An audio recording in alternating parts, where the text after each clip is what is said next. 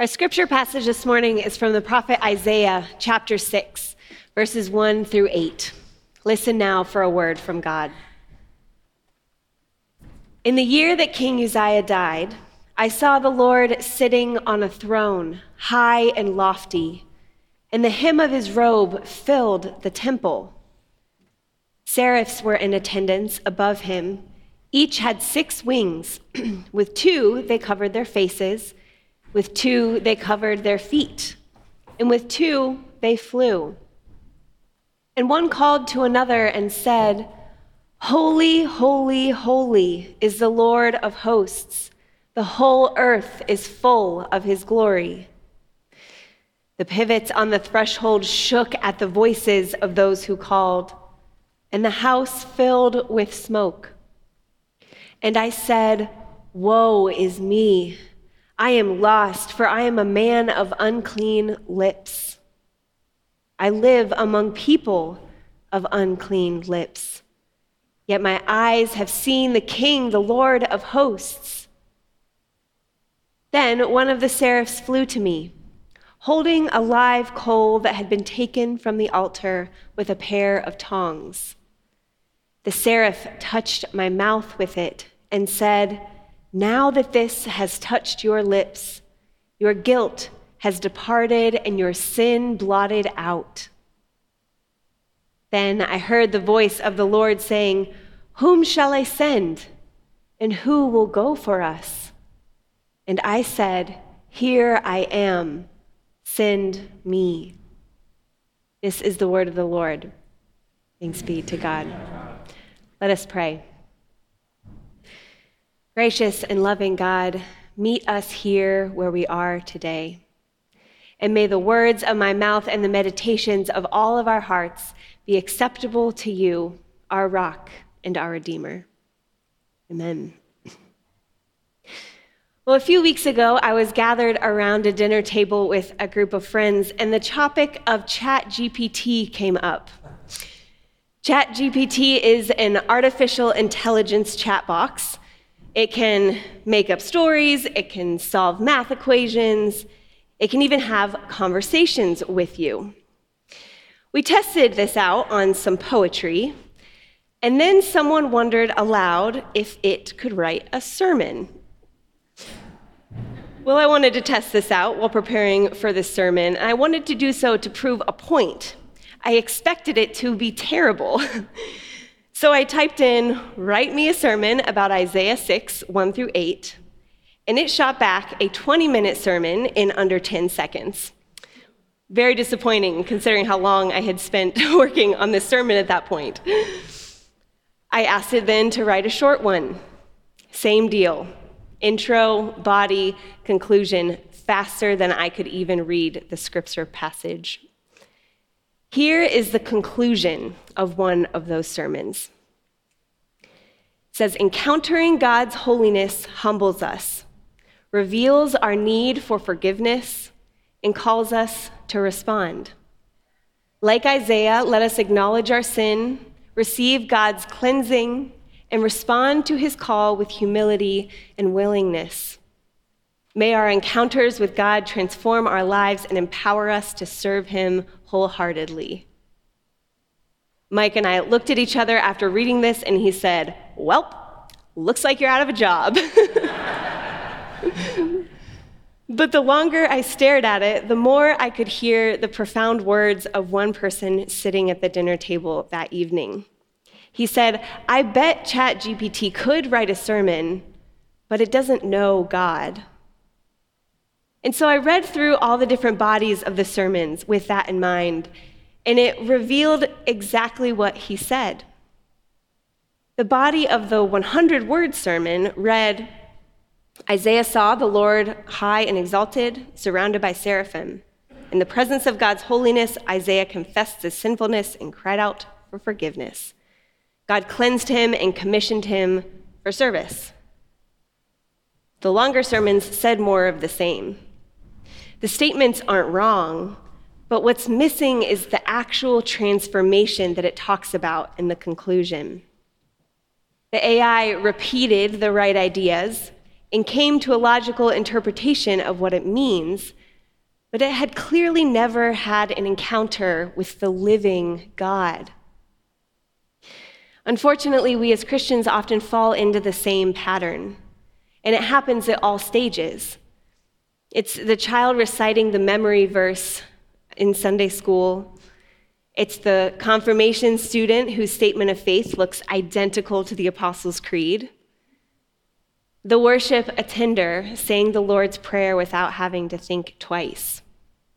It's even the seminary student who regurgitates the theological concepts in class for a passing grade. The thing is, these stages are essential. We have to have a foundation of our faith, and we might come to the right conclusion because of them. But if we remain here, we miss the transformational work of God in all their glory. And Isaiah experiences this in a profound way. Funny enough, his experience is mirrored in something that we're actually a part of right now. First, he gathers. He gathers with the seraphs in a place where he experiences the Lord. And then he hears praises, singing, Holy, holy, holy is the Lord of hosts. The whole earth is full of his glory. He confesses and prays to God when he says, Woe is me, I am lost, for I am a man of unclean lips, and I live amongst people of unclean lips, yet my eyes have seen the King, the Lord of hosts. He listens to the words of the Lord when he says, Whom shall I send, and who will go for us? And finally, he responds when he says, Here I am, send me. Our worship services match this flow so well. And these services are times and places when we can experience God in meaningful ways, in ways that teach us, in ways that challenge us, and takes us past the root memorization of faith concepts. But sometimes we ourselves can get in our own way we don't quite get the response part. We often refer to that as our calling. Theologian Jurgen Moltmann describes it like this He says, Our eyes are open, but we don't see.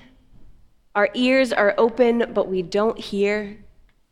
It means we don't live wakefully in reality.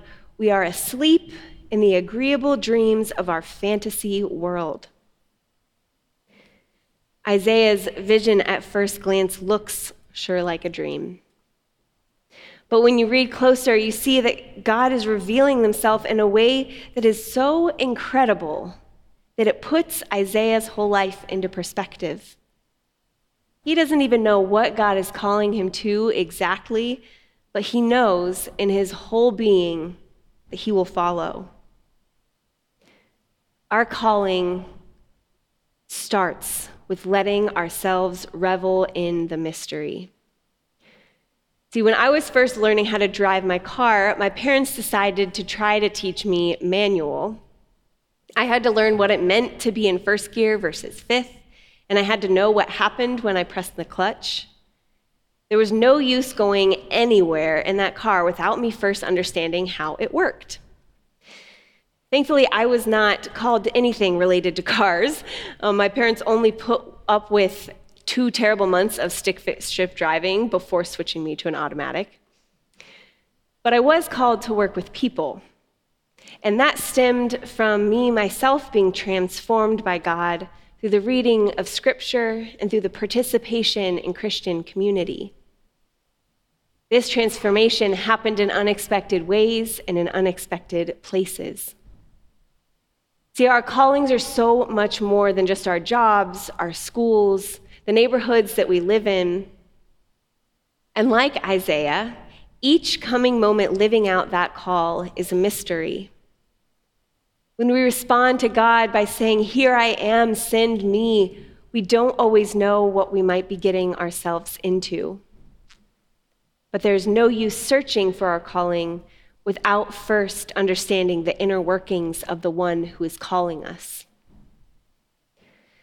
Isaiah's call story starts off by referring to the year that King Uzziah died. And I think that that's a very important part of the story. See, King Uzziah was a king of Judah for 52 years. During that time, there was incredible economic prosperity. It was the height of their military power and their political influence. Even through all of that, King Uzziah died because he started to think that that prosperity was all his own doing. Maybe there was one point that he was overwhelmed by the holiness of God, but he forgot it. It became about him, became about his prosperity. He forgot that he was just an earthly king. And we see through the prophecy of Isaiah that our earthly desires pale in comparison to the glory of God. The closest thing I've come to that is what I like to call a Jesus high. After a retreat or a mission trip or a very powerful worship service, at those times I'll experience God tangibly. And there have been experiences like that where then my life I knew was going to change from that point forward. Maybe you've experienced something like that as well. Those unfortunately never seem to last, which is why God never stops revealing himself in our lives. In God's great love, they understand our tendencies to be bogged down by the world, to turn inward for answers. And because of that, God's work never ends. God, the Creator, puts a mark of beauty in everything that was created. In the stillness of the trees after a snowfall, the serenity of the lake at sunrise, in our neighbors with generous hearts who bring us vegetables from their garden. God, the Redeemer, who demonstrated a life of love through everyday actions and his incredible sacrifice he made for our redemption. And God, the sustainer, is at work in our souls, guiding us, teaching us, revealing himself to us. And in this combined work of the Trinity, we have the gift of being able to look past ourselves to the bigger purpose. We have the gift of change that happens through forgiveness. We have the gift of not being responsible for deciding the fate of the world only for constantly searching for God's revelation so that God's power can work through us. This is what ChatGPT can't experience love, cleansing, transformation. And luckily, we are not called to be robots of faith. Every chance you get, open your eyes to the beautiful ways God is revealing himself to us in this world. We've been given an incredible gift that we can get a glimpse of that heavenly reign, just a glimpse. And when we witness the holiness of God, our lives can't help but change. God calls us to so much more than even we expect from ourselves. And this mysterious calling is sometimes hard and sometimes confusing. Continue to read Isaiah's chapter, see what happens to him after this calling. So let us lean in with trust, with curiosity, with humility, seeking to truly know God with all of our hearts. And let God hear us loud and clear here I am, Lord, send me. Amen.